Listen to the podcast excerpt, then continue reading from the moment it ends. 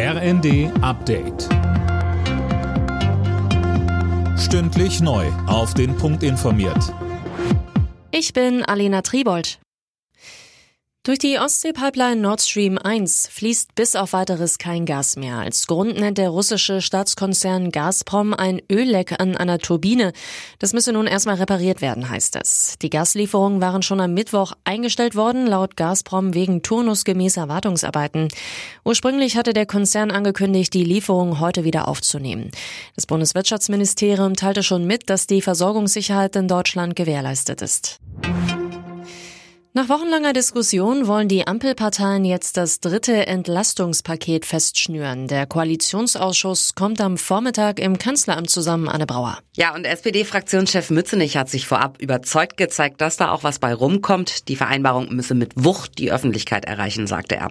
Ob das aber heute schon gelingt, da wollte sich Mützenich nicht festlegen.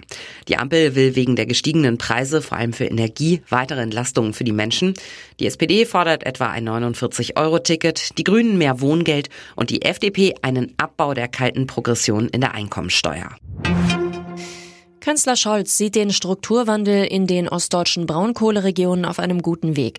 Bei einem Besuch in der Lausitz zeigt er sich optimistisch, dass es gelingt, dort trotz Kohleausstiegs genügend Arbeitsplätze zu schaffen. Scholz sagte. Ich bin also überzeugt davon, dass wir das hinbekommen werden, diese Veränderung zu einer guten Zukunft zu gestalten und gerade in diesen Zeiten ist es wichtig, dass wir uns bei einem so großen, so lange voranzutreibenden Vorhaben unterhaken.